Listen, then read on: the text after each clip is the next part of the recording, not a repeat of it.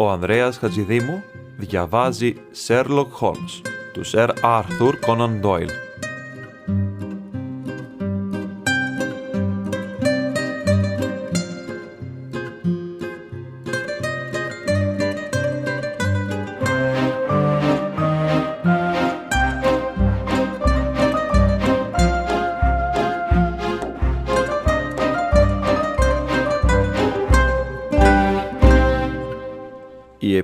Επιστροφή του Sherlock Holmes.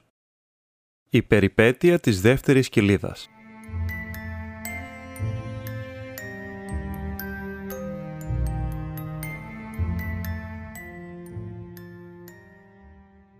Σκόπευα να κλείσω αυτήν τη συλλογή από τα θαυμαστά κατορθώματα του φίλου μου Sherlock Holmes με την περιπέτεια του Grange.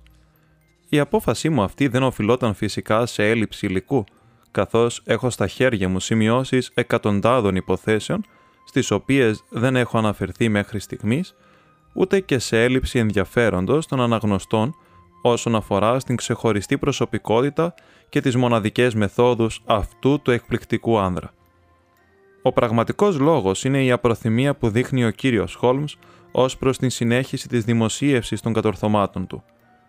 Όσο βρισκόταν στην ενεργό δράση η παρουσίαση των επιτυχιών του είχε κάποια πρακτική αξία, αλλά από τη στιγμή που εγκατέλειψε οριστικά το Λονδίνο και αφοσιώθηκε στη μελέτη και μελισσοκομεία στο Sussex Downs, απεχθάνεται κάθε δημοσιότητα και μου ζήτησε να σεβαστώ πλήρως την επιθυμία του.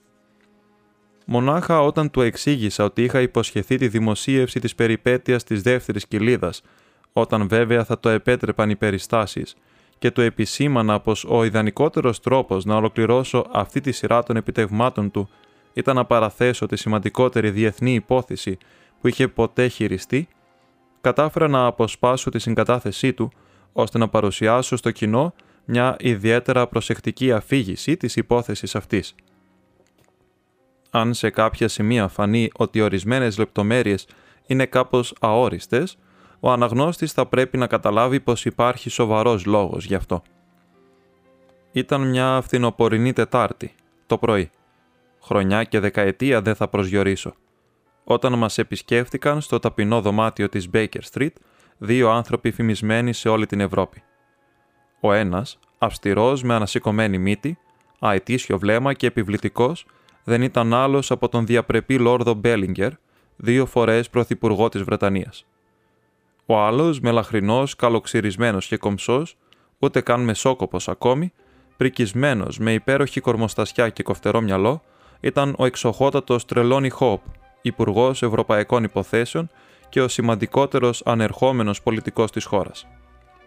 Κάθισαν δίπλα-δίπλα πάνω στον γεμάτο χαρτιά καναπέ μας και ήταν προφανές από την αγωνία που ήταν ζωγραφισμένη στο πρόσωπό τους πως κάποιο πολύ σημαντικό θέμα τους είχε φέρει στην Baker Street τα λεπτά χέρια του Πρωθυπουργού, στα οποία διαγράφονταν καθαρά οι φλέβες του, έσφυγαν τη φτιαγμένη αποφύλτηση λαβή της ομπρέλας του και το ασκητικό πρόσωπό του κοίταζε ανήσυχο πότε τον Χόλμς και πότε εμένα. Ο Υπουργός έστρωνε νευρικά το μουστάκι του και έπαιζε με την αλυσίδα του ρολογιού του. Μόλις αντιλήφθηκα την απώλεια, κύριε Χόλμς, δηλαδή σήμερα το πρωί στις 8, αμέσως ειδοποίησε τον Πρωθυπουργό. Κατόπιν δικής του απόφασης, ήρθαμε σε εσάς. Ενημερώσατε την αστυνομία. Όχι, κύριε, είπε ο Πρωθυπουργός με τον γρήγορο και αποφασιστικό τρόπο που τον χαρακτήριζε. Δεν το κάναμε ούτε είναι δυνατό να το κάνουμε. Η ενημέρωση της αστυνομίας σημαίνει μακροπρόθεσμα και την ενημέρωση της κοινή γνώμης, και αυτό είναι κάτι που πρέπει οπωσδήποτε να αποφύγουμε. Για ποιον λόγο, κύριε, επειδή το εν λόγω έγγραφο είναι τόσο μεγάλη σημασίας που η δημοσίευσή του ενδεχομένως, κατά την γνώμη μου σίγουρα, θα προκαλέσει ευρωπαϊκές αναταραχές. Δεν θα ήταν υπερβολή αν σας έλεγα ότι από αυτό εξαρτάται η ειρήνη ή ο πόλεμος. Αν η ανάκτηση του εγγράφου δεν γίνει με απόλυτη μυστικότητα, τότε καλύτερα να μην περιέλθει ποτέ ξανά στην κατοχή μας, καθώς αυτοί που το απέσπασαν σκοπεύουν να κάνουν δημοσίως γνωστό το περιεχόμενό του. Καταλαβαίνω. Τώρα κύριε Τρέλον Χόπ, θα σας ήμουν υποχρεωμένος αν μου λέγατε κάτω από ποιες ακριβώς συνθήκες εξαφανίστηκε το συγκεκριμένο έγγραφο. Αυτό μπορεί να γίνει με πολύ λίγα λόγια, κύριε Χόλμ. Το γράμμα, γιατί περί γράμματος πρόκειται, με αποστολέα έναν ξένο ηγεμόνα, μας ήρθε πριν από έξι ημέρε.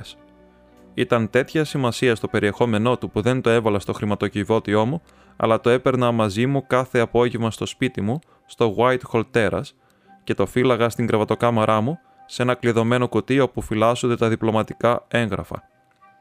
Χθες το βράδυ ήταν εκεί. Γι' αυτό είμαι σίγουρος. Άνοιξα μάλιστα το κουτί την ώρα που ετοιμαζόμουν για το δείπνο και είδα πως το έγγραφο ήταν μέσα. Και σήμερα το πρωί είχε εξαφανιστεί. Το κουτί ήταν όλη τη νύχτα μπροστά από τον καθρέφτη της τουαλέτας μου. Κοιμάμαι πολύ ελαφρά, όπως επίσης και η γυναίκα μου. Και οι δυο μας παίρνουμε όρκο ότι δεν μπήκε κανείς στο δωμάτιο, κατά τη διάρκεια της νύχτας. Και παρόλα αυτά, το έγγραφο δεν είναι στην θέση του. Τι ώρα διπνήσατε; Στις 7 και μισή. Τι ώρα πήγατε για ύπνο; Η γυναίκα μου είχε πάει στο θέατρο.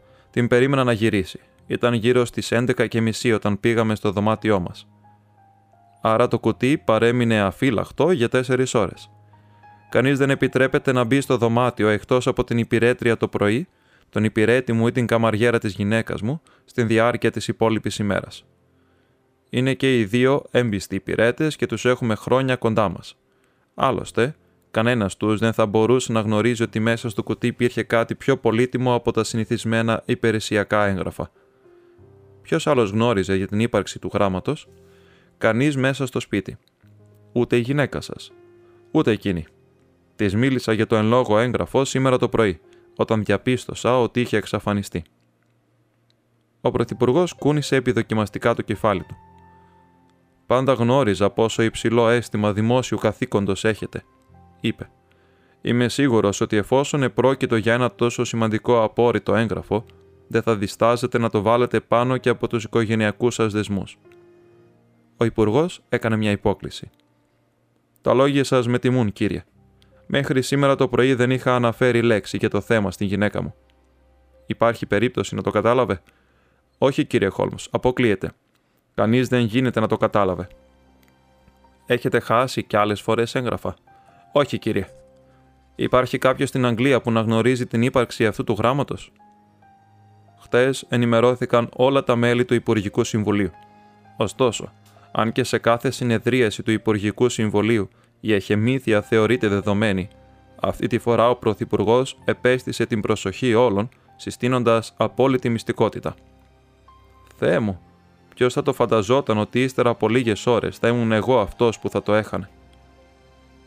Το όμορφο πρόσωπό του συσπάστηκε από έναν μορφασμό απελπισίας και τράβηξε με τα χέρια του τα μαλλιά του για μια στιγμή φανερώθηκε μπροστά μας το απλό πρόσωπο ενός παρορμητικού, εκρηκτικού και βαθύτατα ευαίσθητου άνδρα. Αμέσως επανέφερε τον εαυτό του σε τάξη, πήρε το αριστοκρατικό του ύφος και η ευγενική του φωνή επανήλθε. Εκτός από τα μέλη του Υπουργικού Συμβουλίου, υπάρχουν δύο, ίσως τρεις αξιωματούχοι στο Υπουργείο Ευρωπαϊκών Υποθέσεων που γνωρίζουν για την ύπαρξή του. Αλλά πέρα από αυτούς, σας διαβεβαιώνω, κύριε Χόλμς, δεν το ήξερε κανένας σε ολόκληρη την χώρα.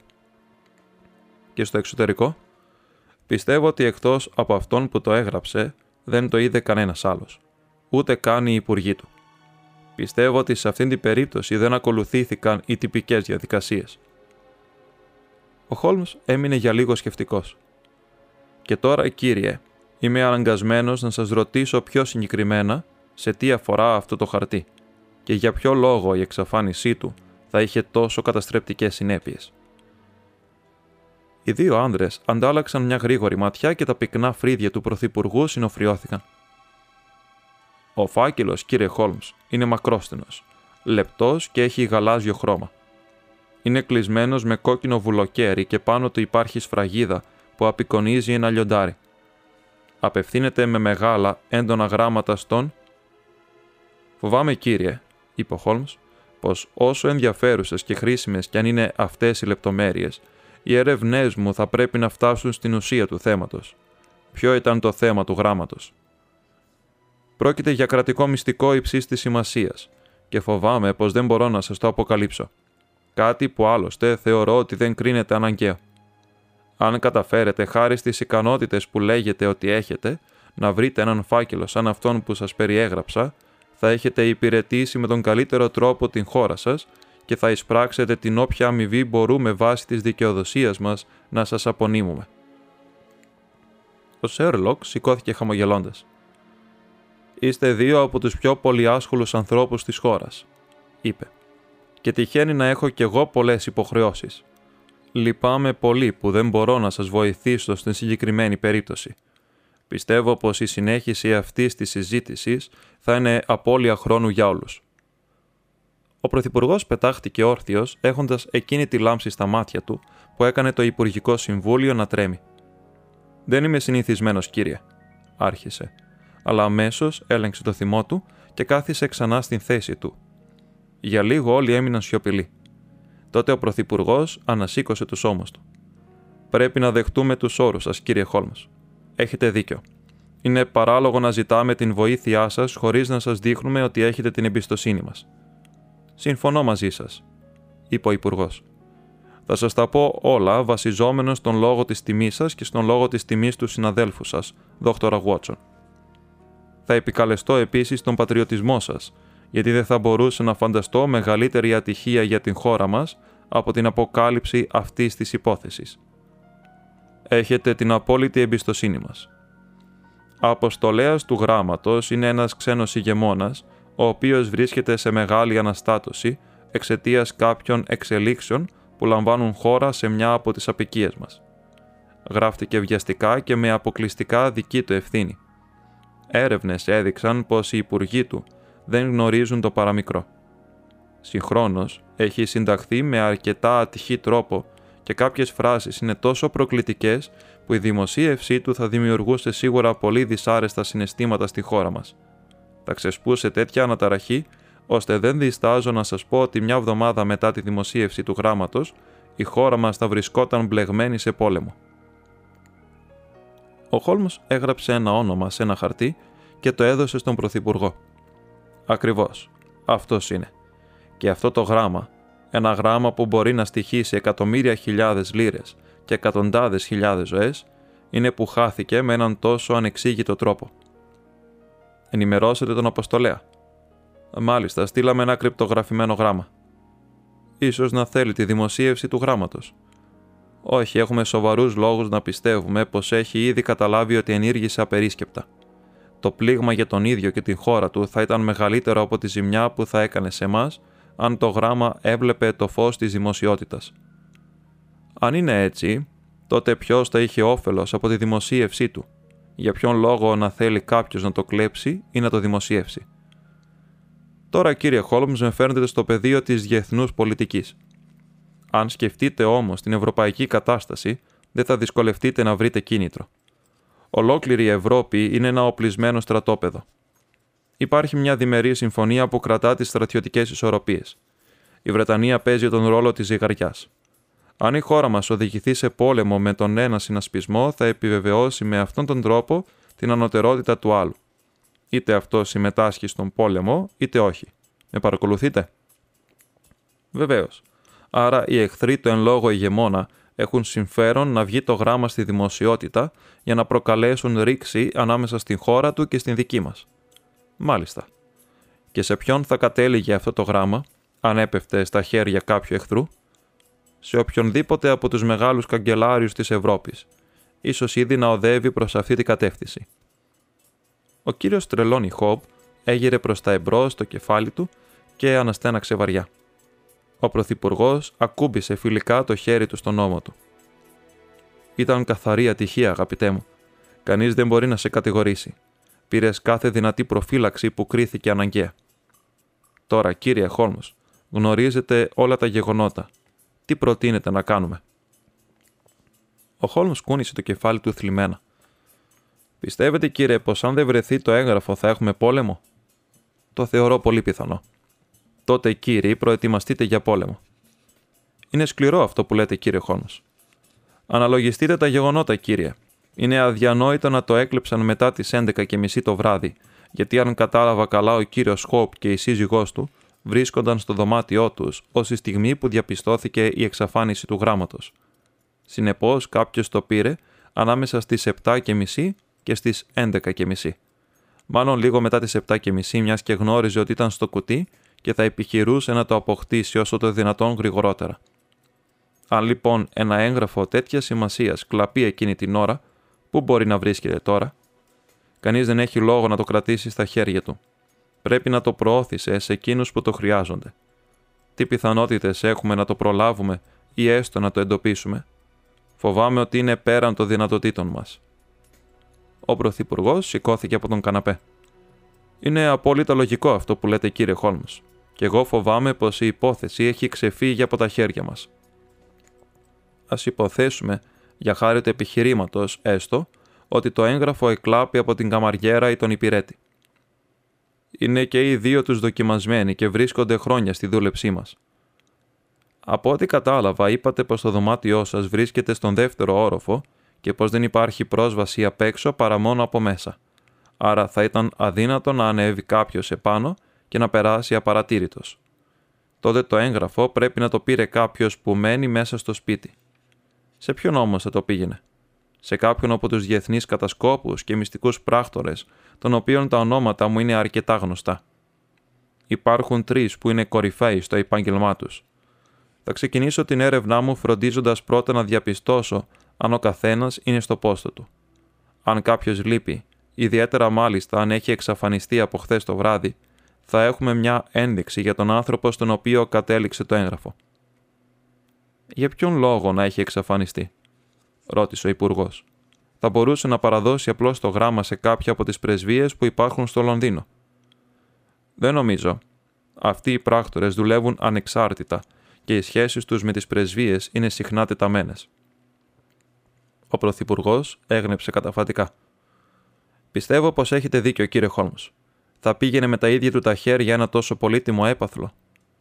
Νομίζω πως το σκεπτικό σας είναι θαυμάσιο.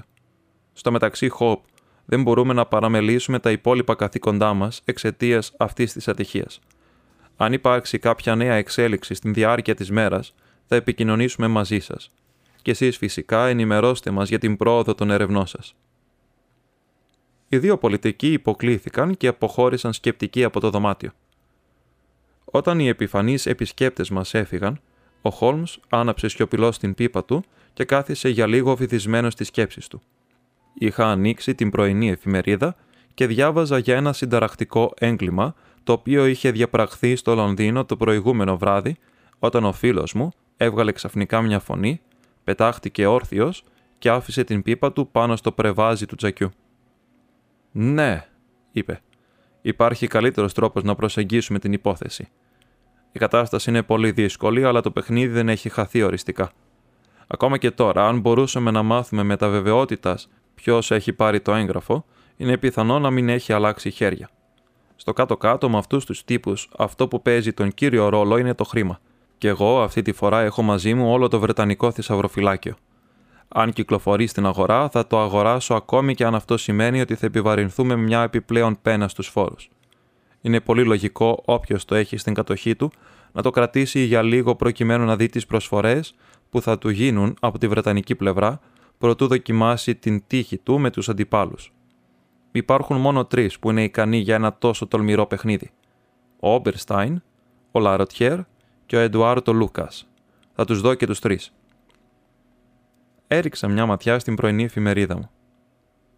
Ο Εντουάρτο Λούκας μένει στην Gondolfin Street; Ναι.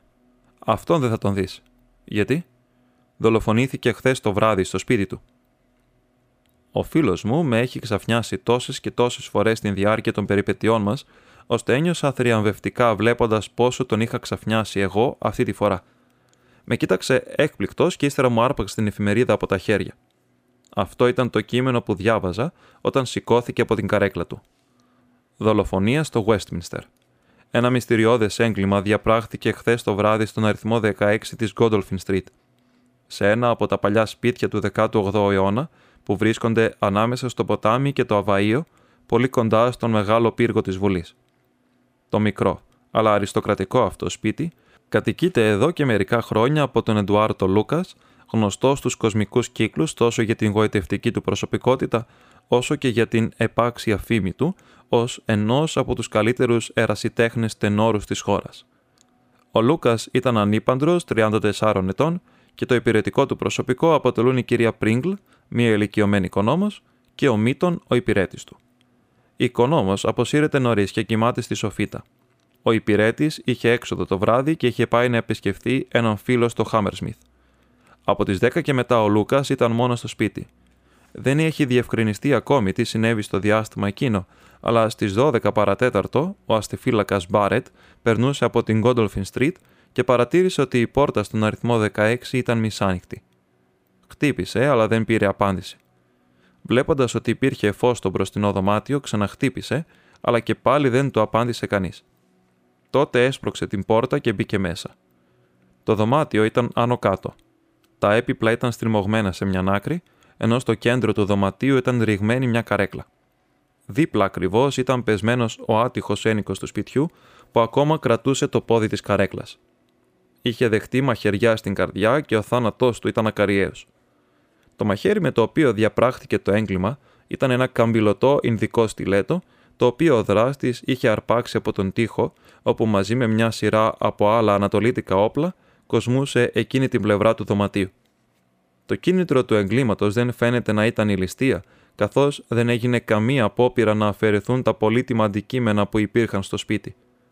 Ο Εντουάρτο Λούκας ήταν τόσο γνωστός και δημοφιλής που ο βίαιος και μυστηριώδης θάνατός του θα προκαλέσει οδύνη, αλλά και θα γεμίσει με ερωτηματικά τον κύκλο των φίλων του. Λοιπόν, Βότσον, τι συμπέρασμα βγάζεις από όλα αυτά, ρώτησε ο Χόλμ ύστερα από μια μακρά παύση. Πρόκειται για εκπληκτική σύμπτωση. Σύμπτωση. Αυτός είναι ένας από τους τρεις άνδρες που θεωρήσαμε ως πιθανούς πρωταγωνιστές αυτής της υπόθεσης, και ο ίδιος βρίσκει βίαιο θάνατο περίπου την ίδια ώρα που ξέρουμε ότι εκτιλισόταν ένα άλλο δράμα. Δεν γίνεται να πρόκειται για σύμπτωση, όπως και να το πάρουμε. Όχι, αγαπητέ μου Γότσον. Τα δύο συμβάντα σχετίζονται. Πρέπει να σχετίζονται. Το μόνο που μένει να ανακαλύψουμε είναι τι είδους σχέση έχουν. Ναι, αλλά έτσι η επίσημη αστυνομία θα μάθει τα πάντα. Κάθε άλλο. Το μόνο που ξέρουν είναι το περιστατικό στην Gondolfin Street.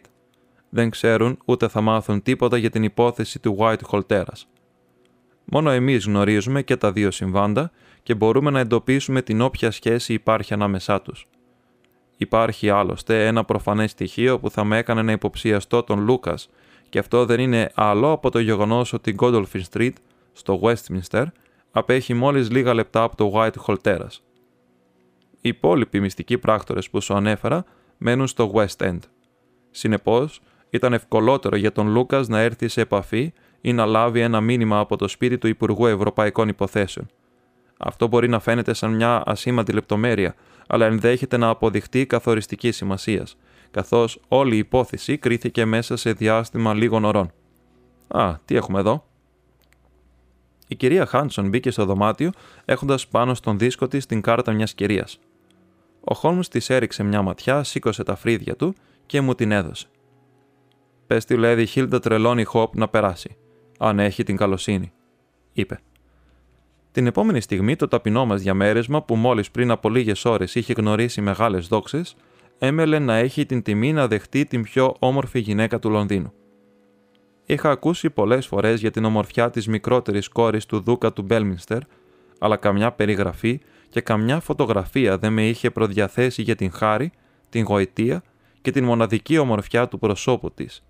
Κι όμως, εκείνο το φθινοπορεινό πρωινό, αυτό που είδαμε, δεν ήταν η ομορφιά της που θα εντυπωσίαζε τον καθένα. Τα μάγουλά της ήταν υπέροχα, αλλά χλωμά. Τα μάτια της γυάλιζαν με την γυαλάδα του πυρετού και τα χείλη της ήταν σφιγμένα σε μια προσπάθεια να επιβληθεί στον εαυτό της. Ο φόβος και όχι η ομορφιά ήταν το πρώτο που είδαμε μόλις η επισκέπτριά μας πρόβαλε στην πόρτα. Πέρασε από εδώ ο άντρα μου, κύριε Χόλμς. Μάλιστα, κυρία μου. Κύριε Χόλμς, σας οικετεύω να μην του πείτε ότι ήρθα εδώ. Ο Χόλμς υποκλήθηκε παγερά και προσέφερε μια καρέκλα στην Λέδη.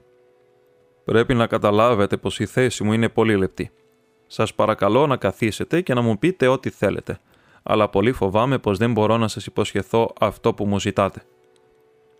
Διέσχισε το δωμάτιο και κάθισε σε μια καρέκλα με την πλάτη της στραμμένη στο παράθυρο. Ήταν πραγματικά μια βασιλική παρουσία, ψηλή, γεμάτη χάρη και θηλυκότητα. «Κύριε Χόλμς», είπε και μια έσφυγε και μια χαλάρωνε τα χέρια της, φορώντας πάντα τα λευκά της γάντια. Θα είμαι ειλικρινής απέναντί σας με την ελπίδα ότι κι εσείς θα είστε ειλικρινείς μαζί μου. Ανάμεσα στον σύζυγό μου και εμένα υπάρχει απόλυτη εμπιστοσύνη σε όλα τα θέματα εκτός από ένα. Την πολιτική. Εκεί τα χείλη του είναι σφραγισμένα. Δεν μου λέει τίποτε. Γνωρίζω πολύ καλά ότι χθες το βράδυ συνέβη κάτι φοβερό στο σπίτι μας. Ξέρω πως ένα έγγραφο εξαφανίστηκε.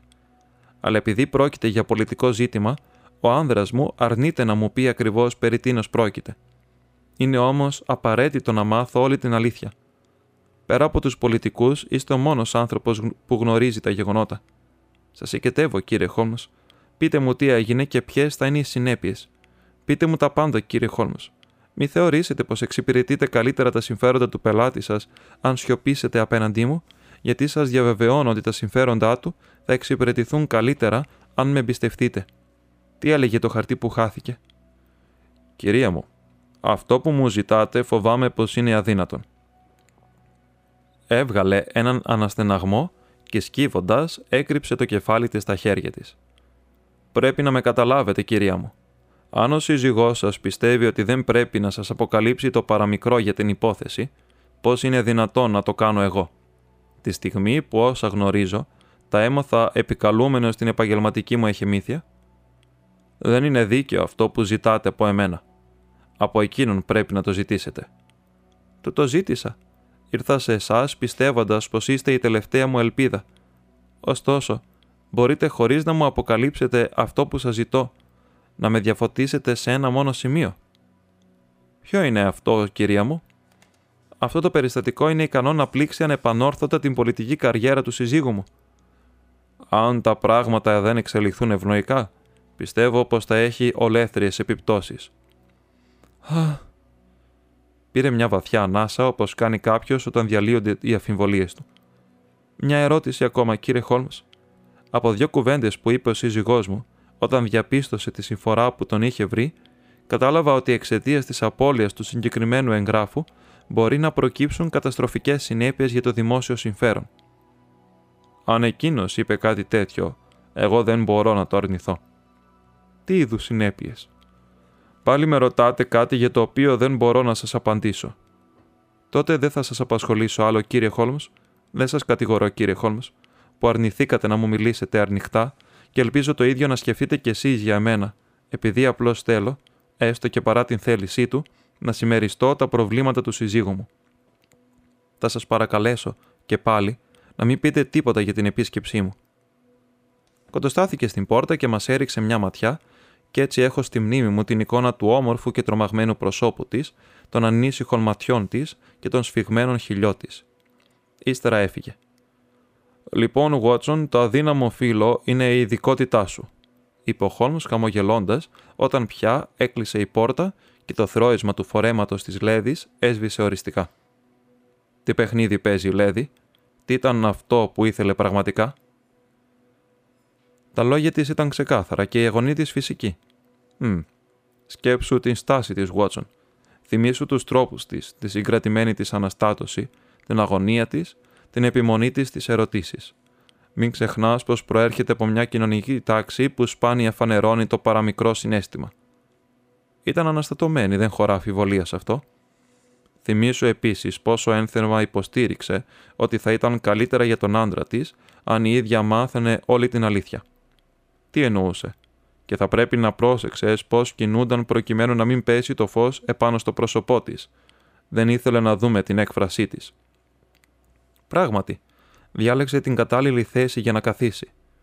Ωστόσο, τα κίνητρα των γυναικών δεν εξηγούνται τόσο εύκολα. Θυμάσαι εκείνη τη γυναίκα στο Μαργκέιτ που την υποπτεύτηκα για τον ίδιο λόγο; Δεν είχε πούδρα στη μύτη της και αποδείχτηκε ότι αυτή ήταν η σωστή λύση πώς είναι δυνατόν να βγάλει κανείς συμπεράσματα βασιζόμενος στη συμπεριφορά τους, και η πιο ασήμαντη ενέργειά τους μπορεί να σημαίνει χιλιάδες πράγματα, ή ακόμα χειρότερα, η πιο ασυνήθιστη συμπεριφορά τους μπορεί να οφείλεται σε μια καρφίτσα για τα μαλλιά. Καλή σου μέρα, Βότσον. Φεύγεις; Ναι, θα περάσω το πρωινό μου στην Godolphin Street παρέα με τους φίλους μας της επίσημης αστυνομίας. Η λύση του προβλήματός μας βρίσκεται στο σπίτι του Έντουαρτ Λούκας, αν και ομολογώ πως δεν ξέρω καθόλου ποια μπορεί να είναι αυτή η λύση. είναι μεγάλο λάθος να προκαταβάλλεται κανείς με θεωρίες προτού συγκεντρώσει στοιχεία. Μην εδώ, φίλε μου, γιατί μπορεί να δεχτούμε κι άλλους επισκέπτες. Αν τα καταφέρω, θα έρθω το μεσημέρι και φαγητό. Εκείνη την ημέρα, όπως την επομένη και τη μεθεπομένη, ο Χόλμς ήταν λίγο μίλητος έως και κακοδιάθετος. Πήγαινο ερχόταν, κάπνιζε συνεχώς, έπαιζε βιολί, βυθιζόταν σε σκέψεις, καταβρόχθιζε σάντουιτς τις πιο απίθανες ώρες και σπάνια απαντούσε στις ερωτήσεις που του έκανα κάθε τόσο. Ήταν φανερό πως οι έρευνές του δεν ήταν σε καλό δρόμο. Δεν μου έλεγε το παραμικρό για την υπόθεση και μονάχα από τις εφημερίδες μάθαινα για την ανάκριση για το γεγονός ότι συλλάβανε τον Τζον Μίτον, τον υπηρέτη του δολοφονημένου, και ύστερα τον άφησαν ελεύθερο. Ο ανακριτής αποφάνθηκε, φόνος εκ προμελέτης, αλλά ο δολοφόνος εξακολουθούσε να παραμένει άγνωστος και το κίνητρο απροσδιόριστο. Το δωμάτιο ήταν γεμάτο αντικείμενα αξίας, αλλά δεν έλειπε κανένα. Τα χαρτιά του νεκρού ήταν ανέγκυκτα. Κατόπιν προσεκτικής εξέτασης και έρευνας, αποδείχθηκε ότι παρακολουθούσε στενά τη διεθνή πολιτική. Ήταν φοβερά γλωσσομαθής και ακούραστο στην αλληλογραφία. Διατηρούσε στενές σχέσεις με κορυφαίους πολιτικούς από διάφορες χώρες. Ωστόσο, τίποτα συνταρακτικό δεν βρέθηκε στα χαρτιά που υπήρχαν στα συρτάρια του. Όσο για τις σχέσεις του με το άλλο φίλο, ήταν όλες επιπόλαιες. Είχε πολλές γνωριμίες με γυναίκες, ελάχιστες φιλίες και καμία που να την αγαπούσε. Οι συνήθειές του ήταν φυσιολογικές και η συμπεριφορά του διακριτική. Ο θάνατός του ήταν πραγματικά μυστήριο και μάλλον θα παρέμενε έτσι. Όσο για την σύλληψη του Τζον Μίτον του υπηρέτη, ήταν μια κίνηση απελπισίας, προκειμένου να μην υπάρξει πλήρης απραξία. Ωστόσο, καμία κατηγορία δεν μπόρεσε να στοιχειοθετηθεί εις βάρος του. Εκείνο το βράδυ είχε βγει για να επισκεφθεί φίλους του Χάμερσμιθ. Το άλλοθί του ήταν αδιάσειστο. Είναι αλήθεια πως την ώρα που ξεκίνησε για να γυρίσει σπίτι, θα έπρεπε να έχει φτάσει στο Westminster πριν από την ανακάλυψη του εγκλήματος, αλλά η δικαιολογία του ήταν ότι προτίμησε να επιστρέψει με τα πόδια, κάτι που είναι πιθανό, μιας και είχε πολύ ωραία βραδιά. Είχε φτάσει σπίτι στις 12 και φαινόταν συντετριμένος από την απρόσμενη τραγωδία. Οι σχέσεις του με τον κύριό του ήταν πολύ καλές. Μερικά από τα πράγματα του νεκρού, όπως μια μικρή θήκη με ξηράφια, είχαν βρεθεί στα προσωπικά αντικείμενα του υπηρέτη, ο ίδιος όμως εξήγησε πως ήταν δώρα του κυρίου του, μαρτυρία που επιβεβαιώθηκε και από την οικονόμο. Ο Μίτον ήταν στην δούλεψη του Λούκα τα τρία τελευταία χρόνια. Αξιοσημείωτο ήταν το γεγονός ότι ο Λούκας δεν έπαιρνε μαζί του τον Μίτον στα ταξίδια του στην υπηρετική Ευρώπη. Μερικές φορές πήγαινε στο Παρίσι όπου τελικά παρέμενε τρεις μήνες, αλλά ο Μίτον έμενε πίσω στο σπίτι της Γκόντολφιν Street. Όσο για την οικονόμο, δεν είχε ακούσει τίποτα τη νύχτα του εγκλήματος. Αν ο κυριό της είχε κάποιον επισκέπτη, τότε τον είχε υποδεχθεί ο ίδιος. Επί τρεις ολόκληρες μέρες το μυστήριο παρέμενε ανεξιχνίαστο από όσα τουλάχιστον διάβαζα στις εφημερίδες. Αν ο Χόλμς ήξερε κάτι παραπάνω, το κρατούσε για τον εαυτό του. Ωστόσο, κάποια στιγμή μου είχε πει ότι ο επιθεωρητής Λεστράντ του είχε αποκαλύψει όλα όσα γνώριζε για την υπόθεση και συνεπώς ήξερα πως ο φίλος μου παρακολουθούσε στενά τις εξελίξεις. Την τέταρτη μέρα ήρθε ένα τηλεγράφημα από το Παρίσι που φάνηκε ότι ξεκαθάριζε οριστικά την υπόθεση. Η γαλλική αστυνομία έκανε μια ανακάλυψη.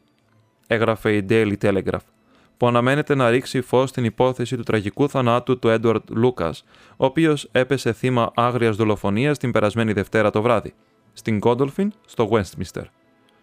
Οι αναγνώστες μας θα θυμούνται ότι βρέθηκε μαχαιρωμένος στο δωμάτιό του και οι υποψίες τράφηκαν στον υπηρέτη του, αλλά κατερρίφθησαν χάρη στο ακλόνητο άλοθη του τελευταίου.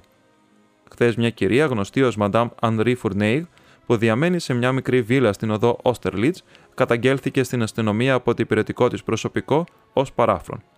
Όντως, διαπιστώθηκε ότι είχε αναπτύξει ένα επικίνδυνο είδος μανίας. Κατά την ανάκριση, η αστυνομία ανακάλυψε ότι η Madame Henri Fourneil επέστρεψε από το Λονδίνο την περασμένη Τρίτη και υπάρχουν στοιχεία που την συνδέουν με το έγκλημα του Westminster. Μια σύγκριση ορισμένων φωτογραφιών έδειξε ότι Αντρί Φουρνέιγ και Έντουαρτ Λούκας ήταν ένα και το αυτό πρόσωπο και ότι ο νεκρός για κάποιον άγνωστο λόγο ζούσε διπλή ζωή στο Λονδίνο και το Παρίσι. Η Μαντάμ Φουρνέιγ, κρεολικής καταγωγής, είναι μια εξαιρετικά ευέξαπτη γυναίκα και κατά το παρελθόν είχε παρουσιάσει κρίση ζήλιας που έφταναν τα όρια της ιστερίας. Εικάζεται ότι στην διάρκεια μιας τέτοιας κρίσης διέπραξε το φοβερό έγκλημα που προκάλεσε μια τόσο μεγάλη αναστάτωση στο Λονδίνο. Ακόμα δεν εντοπίστηκαν οι κινήσεις της την Δευτέρα το βράδυ, αλλά είναι σίγουρο πως μια γυναίκα που ταιριάζει στην περιγραφή της τράβηξε την προσοχή των περαστικών την Τρίτη το πρωί στον σταθμό του Τσάριν Κρό, εξαιτίας της άγριας εμφάνισής της και των βίαιων χειρονομιών της. Είναι πιθανόν το έγκλημα να διαπράχθηκε πάνω σε μια κρίση τρέλας ή η ίδια η εγκληματική πράξη να την οδήγησε στην τρέλα. Προς το παρόν δεν είναι σε θέση να περιγράψει τα όσα συνέβησαν, ενώ οι γιατροί εκτιμούν πως δεν υπάρχουν ελπίδες να ξαναβρει τα λογικά της. Υπάρχουν στοιχεία που δείχνουν ότι μια γυναίκα, ενδεχομένως η Madame Fourneig, εθεάθη τη Δευτέρα το βράδυ να παρακολουθεί το σπίτι της Godolphin Street. Τι λες γι' αυτό, Χόλμ, το διάβασε το δημοσίευμα ενώ τελείωνε το πρωινό του. Αγαπητέ μου Γότσον, είπε και σηκώθηκε από το τραπέζι, βηματίζοντας πάνω κάτω. Παραδέχομαι πως δεν σου έχω πει τίποτε τις τελευταίες τρεις ημέρες, επειδή πολύ απλά δεν υπάρχει τίποτα για να σου πω. Ακόμη και αυτό που μόλις μου διάβασες δεν μας βοηθάει και πολύ. Σίγουρα βοηθά σε ό,τι αφορά τον θάνατο του Λούκας. Ο θάνατός του είναι ένα σήμαντο περιστατικό σε σύγκριση με την πραγματική αποστολή μας, που δεν είναι άλλη από τον εντοπισμό του εγγράφου και την αποτροπή μιας ευρωπαϊκής καταστροφής. Σε αυτές τις τρεις μέρες, ένα μόνο σημαντικό πράγμα έχει συμβεί, και αυτό είναι ότι δεν συνέβη απολύτως τίποτα. Κάθε μία ώρα έχω ενημέρωση από την κυβέρνηση και μέχρι τώρα δεν έχει παρατηρηθεί καμία αναταραχή σε ολόκληρη την Ευρώπη. Αν αυτό το γράμμα έχει κυκλοφορήσει, αλλά δεν γίνεται να έχει κυκλοφορήσει, τότε πού μπορεί να βρίσκεται, ποιος το έχει, γιατί το κρατά; Αυτά είναι τα ερωτήματα που ταλανίζουν το μυαλό μου. Άραγε, ήταν όντως σύμπτωση που ο Λούκας βρήκε τραγικό τέλος την βραδιά που εξαφανίστηκε το γράμμα. Έφτασε ποτέ το γράμμα στα χέρια του. Α, ναι, τότε γιατί δεν βρέθηκε στα χαρτιά του. Μήπως η τρελή σύζυγος το πήρε μαζί της. Αν είναι έτσι, τότε το γράμμα βρίσκεται στο σπίτι της στο Παρίσι. Πώς θα μπορούσα να ερευνήσω το σπίτι της χωρίς να κινήσω τις υποψίες της γαλλικής αστυνομίας; Αγαπητέ μου Γότσον, πρόκειται για μια υπόθεση που η επίσημη αστυνομία είναι το ίδιο επικίνδυνη με τους εγκληματίες. Όλοι είναι εναντίον μας, κι όμως τα συμφέροντα που διακυβεύονται είναι τεράστια. Αν τα καταφέρω επιτυχώς αυτή τη φορά, τότε σίγουρα αυτή η υπόθεση θα αποτελέσει το ένδοξο επιστέγασμα της καριέρας μου. Α, να και τα τελευταία νέα από το μέτωπο. Έριξε μια βιαστική ματιά σε ένα σημείωμα που είχε μόλις έρθει. Μάλιστα. Φαίνεται πως ο Λεστράτ βρήκε κάτι ενδιαφέρον. Πάρε το καπέλο σου, Βότσον, θα πάμε μαζί στο Westminster. Ήταν η πρώτη μου επίσκεψη στον τόπο του εγκλήματος. Ένα σπίτι ψηλό, μουντό, στενόμακρο, αυστηρό και καθώς πρέπει σαν τον αιώνα που το γέννησε. Ο Λεστράτ, που τα χαρακτηριστικά του προσώπου του θύμιζαν κάτι από πουλντόγκ, μας κοίταζε από τον μπροστινό παράθυρο και όταν μας άνοιξε την πόρτα ένας μεγαλόσωμος αστυνομικός και μπήκαμε μέσα στο σπίτι, μας χαιρέτησε εγκάρδια. Το δωμάτιο στο οποίο οδηγηθήκαμε ήταν αυτό όπου είχε διαπραχθεί το έγκλημα, αλλά εκεί δεν υπήρχε κανένα ίχνος που να μαρτυρά την τραγωδία που είχε συμβεί, εκτός από μια φρικτή ακανόνιστη κοιλίδα πάνω στο χαλί. Επρόκειτο για ένα μικρό τετράγωνο κυλίμι στην μέση του δωματίου και γύρω του απλωνόταν το καλέσιτο και γυαλισμένο ξύλινο πάτωμα. Πάνω από το τζάκι υπήρχε μια θαυμάσια συλλογή από όπλα, ένα εκ των οποίων είχε χρησιμοποιηθεί εκείνη την τραγική νύχτα. Κοντά στο παράθυρο υπήρχε ένα ακριβό γραφιάκι και όλα μέσα στο δωμάτιο από την παραμικρή λεπτομέρεια μέχρι τους πίνακες, τα χαλιά και τα διακοσμητικά στους τοίχους φανέρωναν ακριβό γούστο με έντονη τάση προς την πολυτέλεια. «Διαβάσατε τα νέα από το Παρίσι» ρώτησε ο Λεστράντ. Ο Χόλμς κούνησε καταφατικά το κεφάλι του. «Φαίνεται πως οι φίλοι μας οι Γάλλοι πέτυχαν διάνα αυτή τη φορά. Δεν υπάρχει αφιβολία ότι τα πράγματα είναι όπως τα λένε. Του χτύπησε την πόρτα και εκείνος δοκίμασε μια αναπάντεχη έκπληξη, γιατί φρόντιζε να κρατά κρυφή την διπλή ζωή του. Την άφησε να περάσει μέσα, καθώς δεν γινόταν να την αφήσει στον δρόμο. Εκείνη του είπε ότι τον είχε εντοπίσει. Τον κατηγόρησε, η μία κουβέντα έφερε την άλλη και το στιλέτο έδωσε ένα τέλος στον καυγά τους.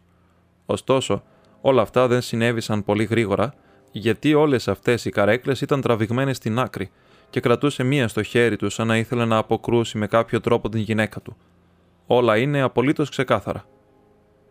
Ο Χόλμς ανασήκωσε τα φρύδια του. Τότε γιατί μας κάλασες; Α, πρόκειται για κάτι άλλο. Είναι κάτι ασήμαντο, αλλά από εκείνες τις περίεργες λεπτομέρειες που σας ενδιαφέρουν. Είναι κάτι πολύ αλόκοτο. Δεν έχει καμία σχέση με το έγκλημα. Δεν γίνεται να έχει. Τι είναι; Όπως γνωρίζετε, ύστερα από κάθε έγκλημα τέτοιου είδους, φροντίζουμε να μην μετακινηθεί τίποτα.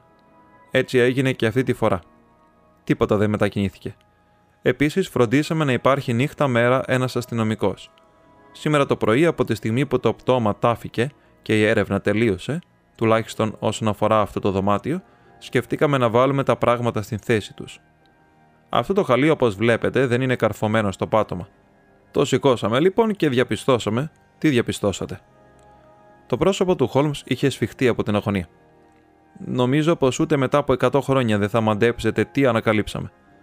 Βλέπετε αυτή την κοιλίδα πάνω στο χαλί. Το σημείο αυτό θα πρέπει να μουσχεψε από το αίμα και ο λεκές να πέρασε από κάτω, έτσι δεν είναι. Σίγουρα. Ε, λοιπόν θα εκπλαγείτε αν σας πω ότι πάνω στο δάπεδο δεν υπάρχει καμία απολύτως κοιλίδα. Δεν υπάρχει κοιλίδα. Μα θα έπρεπε να... Ακριβώς, έτσι θα έπρεπε να είναι. Όμως δεν υπάρχει τίποτα.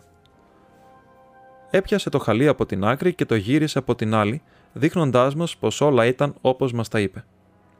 Μα η κάτω πλευρά του χαλιού είναι ποτισμένη με αίμα, ακριβώς όπως και η πάνω. Θα έπρεπε να έχει αφήσει σημάδι. Ο Λεστράντ γέλασε με ικανοποίηση που κατάφερε να κάνει τον διάσημο ειδικό να σας στήσει. Και τώρα επιτρέψτε μου να σας εξηγήσω. Υπάρχει μια δεύτερη κοιλίδα, αλλά δεν ανταποκρίνεται στην πρώτη. Δείτε και μόνο σας. Καθώς μιλούσε, γύρισε ένα άλλο σημείο του χαλιού και εκεί υπήρχε όντως ένας κατακόκκινος λεκές πάνω στην ξύλινη επιφάνεια του δαπέδου. Τι συμπέρασμα βγάζετε, κύριε Χόλμ, Μα νομίζω πως είναι πολύ απλό. Οι κοιλίδες ανταποκρίνονται η μία στην άλλη. Απλώς κάποιος μετακίνησε το χαλί. Και αυτό δεν ήταν δύσκολο, μιας και το χαλί δεν ήταν καρφωμένο στο πάτωμα. Δεν χρειαζόμαστε την βοήθειά σας, κύριε Χόλμ, για να καταλάβουμε ότι κάποιος έστριψε το χαλί. Αυτό είναι προφανές. Γιατί οι κοιλίδες πέφτουν η μία ακριβώς πάνω στην άλλη, αν γυρίσουμε σωστά το χαλί. Αυτό που θέλω να μάθω είναι ποιος μετακίνησε το χαλί και γιατί. Από το αυστηρό ύφος του Χόλμς μπορούσα να διακρίνω πως ήταν πολύ αναστατωμένος. Για πες μου, Λεστράντ, είπε. Αυτός ο αστυνομικός στον διάδρομο ήταν υπεύθυνος για την φύλαξη του σπιτιού όλες τις μέρες. Ναι. Η συμβουλή μου είναι η εξής. Εξέτασέ τον προσεκτικά. Μην το κάνεις μπροστά μας. Εμείς θα περιμένουμε εδώ. Πήγαινε τον στο πίσω δωμάτιο. Εκεί είναι πιο πιθανό να το αποσπάσεις στην ομολογία, αν είστε μόνοι. Ρώτησε τον πώς τόλμησε να αφήσει κόσμο να μπει μέσα και να βρεθεί σε αυτό το δωμάτιο. Μην τον ρωτήσεις αν το έκανε αυτός. Θεώρησε το δεδομένο. Πες του ότι ξέρεις πως κάποιος μπήκε εδώ μέσα. Πίεσέ τον. Πες του πως μόνο αν ομολογήσει θα του την χαρίσεις. Κάνε ακριβώς αυτό που σου λέω. Μα την πίστη μου. Αν ξέρει κάτι, θα του το αποσπάσω. Φώναξε ο Λεστράτ και όρμησε στο χολ. Έπειτα από λίγο η αγριοφωνάρα του ακούστηκε από το πίσω δωμάτιο. Τώρα, Γότσον, τώρα, φώναξε ο Χόλμ με ασυγκράτητη ανυπομονησία. Όλη η δαιμονική δύναμη αυτού του άνδρα που τόση ώρα ήταν κρυμμένη πίσω από μια εσκεμμένη αδιαφορία, ξέσπασε σε έναν παροξισμό ενέργειας. Τράβηξε το χαλί από το δάπεδο και μονομιάς βρέθηκε στα τέσσερα και άρχισε να ψάχνει ένα-ένα τα τετράγωνα κομμάτια που συνέθεταν το ξύλινο πάτωμα. Ένα κομμάτι γύρισε λίγο όταν το πίεσε στην άκρη με τα χέρια του. Το κομμάτι βρέθηκε στα χέρια του, σαν να ήταν το καπάκι ενός κουτιού και αποκάλυψε μια κοιλότητα κάτω από το δάπεδο. Ο Χόλμς έβαλε μέσα το χέρι του και το ξανάβγαλε βγάζοντας ένα μουγκριτό θυμού και συνάμα απογοήτευσης. Η κρυψώνα δεν είχε τίποτα μέσα. Γρήγορα, Γότσον, γρήγορα. Βάλε το χαλί στην θέση του. Μόλις που είχαμε προλάβει να βάλουμε το ξύλινο κομμάτι στην θέση του και να στρώσουμε από πάνω το χαλί όταν ακούστηκε η φωνή του Λεστράζ στον διάδρομο. Ερχόμενος, βρήκε τον Χόλμς να ακουμπά βαριαστημένα στο τζάκι, με ύφο παρετημένο και στοικό, πασχίζοντας να καλύψει το χασμουριτό του. Συγγνώμη που σας άφησα να περιμένετε, κύριε Χόλμς. Βλέπω ότι βαρεθήκατε αρκετά με αυτή την υπόθεση. Ομολόγησε. Έλα μέσα, Μακφέρσον. Εξήγησε στους κυρίους την ασυγχώρητη συμπεριφορά σου. Ο μεγαλόσωμο αστυνομικός, αναψοκοκκινισμένος και μετανιωμένος, μπήκε μέσα. Δεν είχα κακή πρόθεση, κύριε, αλήθεια σας λέω. Η κυρία χτύπησε την πόρτα χθες το βράδυ. Μπέρδεψε τα σπίτια, αυτό μου είπε. Μετά πιάσαμε την κουβέντα. Νιώθεις μοναξιά αν έχεις όλη τη μέρα υπηρεσία. Και μετά τι έγινε. Ήθελε να δει που έγινε το έγκλημα. Είχε διαβάσει γι' αυτό στις εφημερίδες, μου είπε. Ήταν μια καθώς πρέπει νεαρή κυρία με πολύ καλούς τρόπους και δεν θεώρησα πως θα ήταν κακό αν την άφηνα να ρίξει μια ματιά στο δωμάτιο.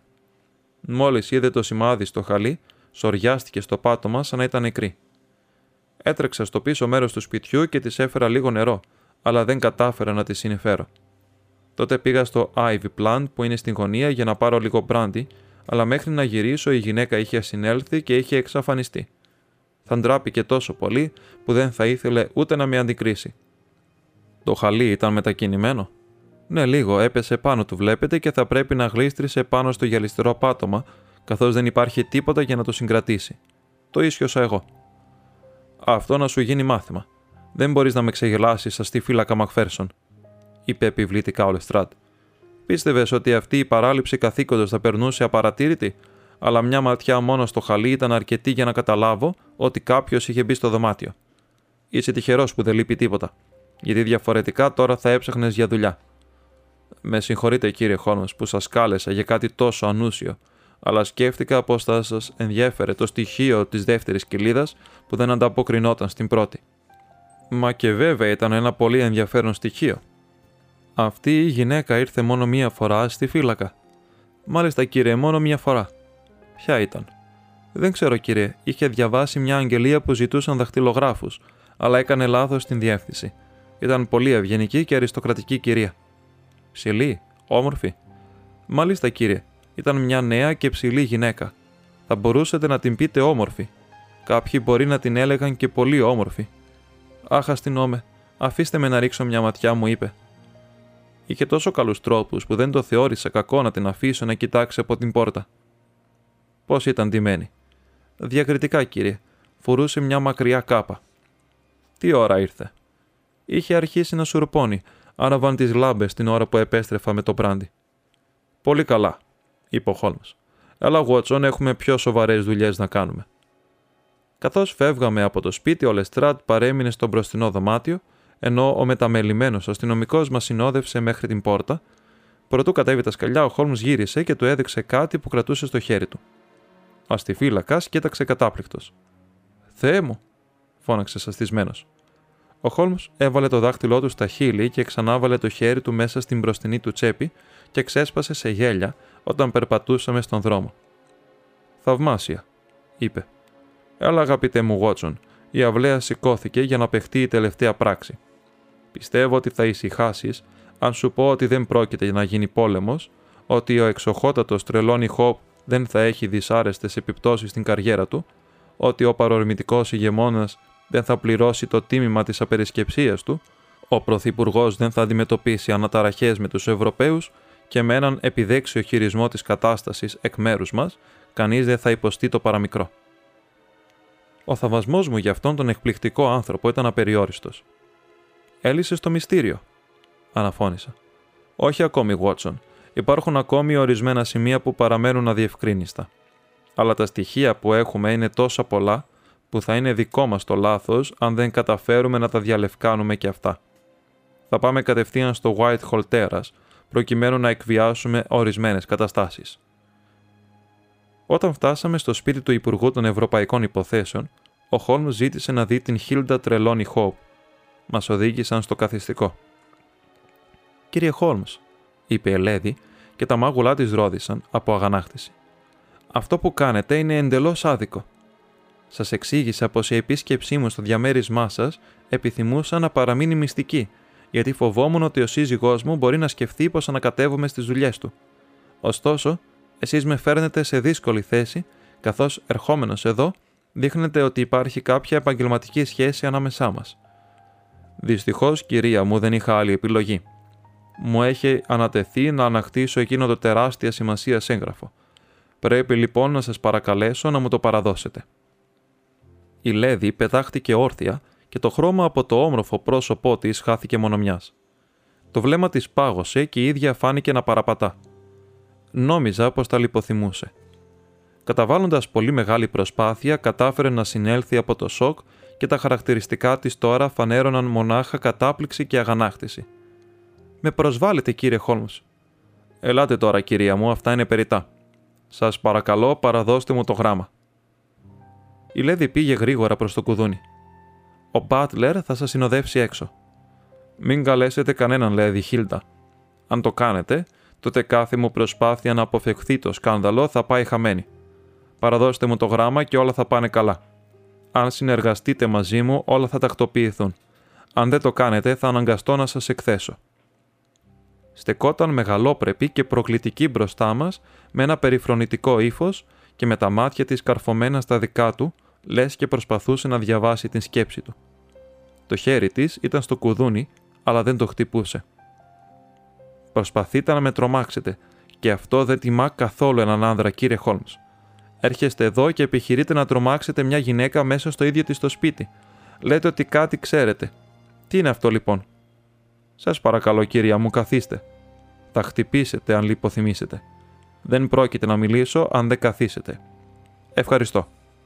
Έχετε πέντε λεπτά, κύριε Χόλμς. Και ένα είναι αρκετό, λέει η Χίλντα. Ξέρω ότι επισκεφθήκατε τον Έντουαρτ Λούκας και ότι του δώσετε το έγγραφο. Ξέρω επίσης ότι ξαναπήγατε χθες το βράδυ και ξέρω και με ποιον τρόπο πήρατε το έγγραφο από την κρυψώνα που υπήρχε κάτω από το χαλί. Το πρόσωπό της έγινε κάτοχρο και ξέρω κατάπιε δύο φορές προτού μιλήσει. Είστε τρελός, κύριε Χόλμς, είστε τρελός, αναφώνησε τελικά. Έβγαλε από την τσέπη του ένα μικρό κομμάτι από χαρτόνι. Ήταν κομμένο από πορτρέτο και απεικόνιζε το πρόσωπο μιας γυναίκας. Το είχα μαζί μου γιατί πίστευα πως μπορεί να μου φαινόταν χρήσιμο είπε. Ο αστιφύλακας το αναγνώρισε. Πήρε μια κοφτή ανάσα και έδειχνε έτοιμη να λιποθυμήσει. Ελάτε, λέει Χίλντα, έχετε το γράμμα. Όλα μπορούν να διορθωθούν. Δεν έχω καμία πρόθεση να σας δημιουργήσω προβλήματα. Το καθήκον μου τελειώνει με το που παραδώσω το χαμένο γράμμα στον σύζυγό σας. Ακούστε τη συμβουλή μου και συμπεριφερθείτε με ειλικρίνεια. Είναι η μόνη ευκαιρία που έχετε. Το κουράγιο της ήταν αξιοθαύμαστο. Ακόμα και τότε δεν ήθελε να παραδεχθεί την ήττα της. Θα σας το ξαναπώ, κύριε Χόλμς, έχετε παρεστήσεις. Ο Χόλμς σηκώθηκε από την καρέκλα του.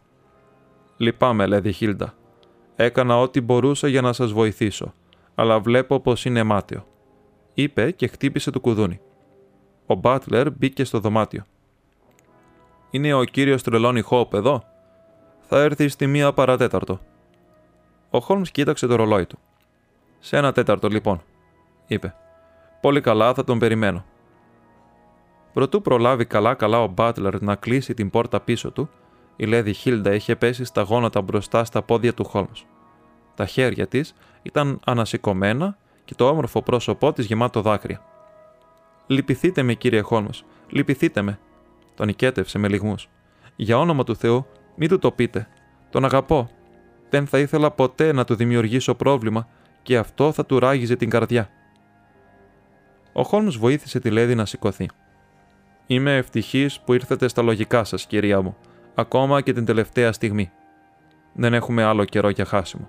Πού είναι το γράμμα; Η Λέδη πήγε γρήγορα σε ένα γραφιάκι, το ξεκλείδωσε και έβγαλε έναν μακρόστενο γαλάζιο φάκελο. Ορίστε, κύριε Χόλμς, μακάρι να μην το είχα δει ποτέ μου. Πώς μπορούμε να το επιστρέψουμε, ψιθύρισε ο Χόλμς. Γρήγορα, γρήγορα, πρέπει να σκεφτούμε κάποιον τρόπο. Πού είναι το κουτί με τα έγγραφα; Στην κρεβατοκάμαρα. Αυτό θα πετύχει. Γρήγορα, κυρία μου, φέρτε το εδώ. Έπειτα από λίγο η Λέδη επέστρεψε κρατώντας ένα κόκκινο επίπεδο κουτί στα χέρια της.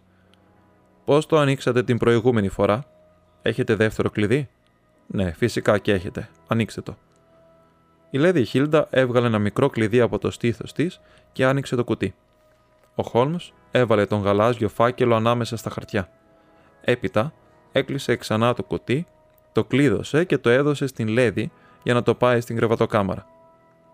Τώρα είμαστε έτοιμοι για τον σύζυγό σας, είπε ο Χόλμς. Απομένουν ακόμη δέκα λεπτά. Έφτασα στα άκρα για να σας καλύψω, Λέδη Χίλντα. Σε αντάλλαγμα, ζητώ να μου πείτε όλη την αλήθεια σχετικά με αυτή την υπόθεση. Θα σας πω τα πάντα, κύριε Χόλμς, είπε η Λέδη. Αχ, κύριε Χόλμς, θα προτιμούσα να μου κοπεί το χέρι παρά να του προκαλέσω έστω και μια στιγμή πόνο. Δεν υπάρχει γυναίκα στο Λονδίνο που να αγαπά τον άνδρα της περισσότερο από όσο αγαπώ εγώ τον σύζυγό μου. Κι όμως, αν μάθαινε ποτέ τι έκανα ή τι αναγκάστηκα να κάνω, δεν θα με συγχωρούσε ποτέ. Η τιμή του είναι τόσο σημαντική για εκείνον που δεν θα συγχωρούσε ούτε θα δικαιολογούσε ένα τέτοιο παραστράτημα. Βοηθήστε με, κύριε Χόλμς. Η ευτυχία μου, η ευτυχία του, οι ζωές μας εξαρτώνται από αυτή την ιστορία. Γρήγορα, κυρία μου, δεν μας μένει πολύς χρόνος. Ήταν ένα γράμμα μου, κύριε Χόλμς. Ένα επιπόλαιο γράμμα που γράφτηκε πριν από το γάμο μου. Ένα απαρίσκεπτο γράμμα από ένα παρορμητικό κοριτσόπουλο. Δεν ήταν τίποτα σπουδαίο, αλλά εκείνος θα το θεωρούσε εγκληματικό. Αν το διάβαζε, θα έχανε για πάντα την εμπιστοσύνη του στο πρόσωπό μου. Πάνε χρόνια από τότε που το έγραψα. Πίστευα πως το θέμα είχε πια ξεχαστεί. Τότε άκουσα από αυτόν τον Λούκας ότι το είχε στα χέρια του και ότι θα το έδινε στον άνδρα μου. Τον οικέτεψα να με λυπηθεί.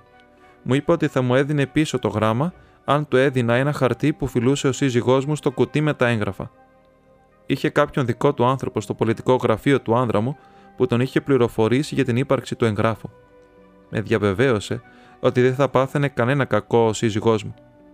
Ελάτε στη θέση μου, κύριε Χόλμ, τι να έκανα; Να μιλούσατε στον σύζυγό σας.